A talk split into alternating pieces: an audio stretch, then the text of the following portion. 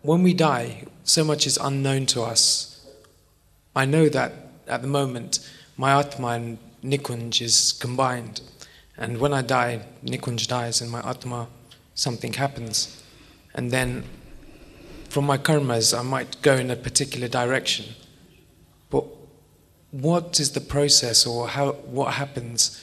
Do I learn something? Where do I go? Where does this Atma go?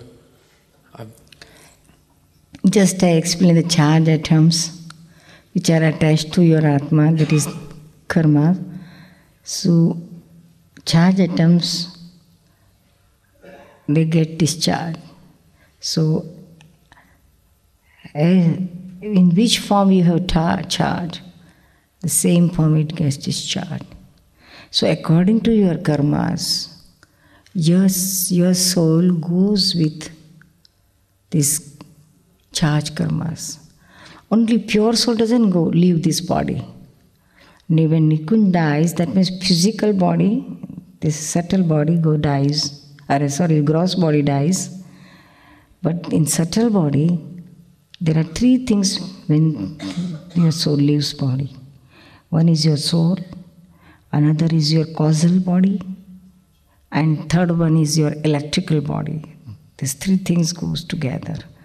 According to the charge atoms which, is, which are in your causal body, this causal body gets turned into effective body.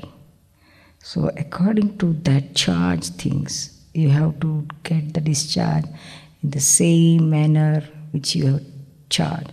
So according to your karmas, you have to take birth.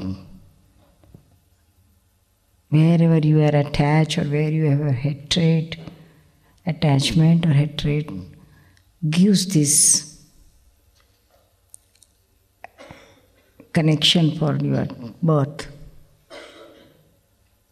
You have attached to such type of mother or such type of father or this. According to that attachment of your charge, you have to go there for discharge.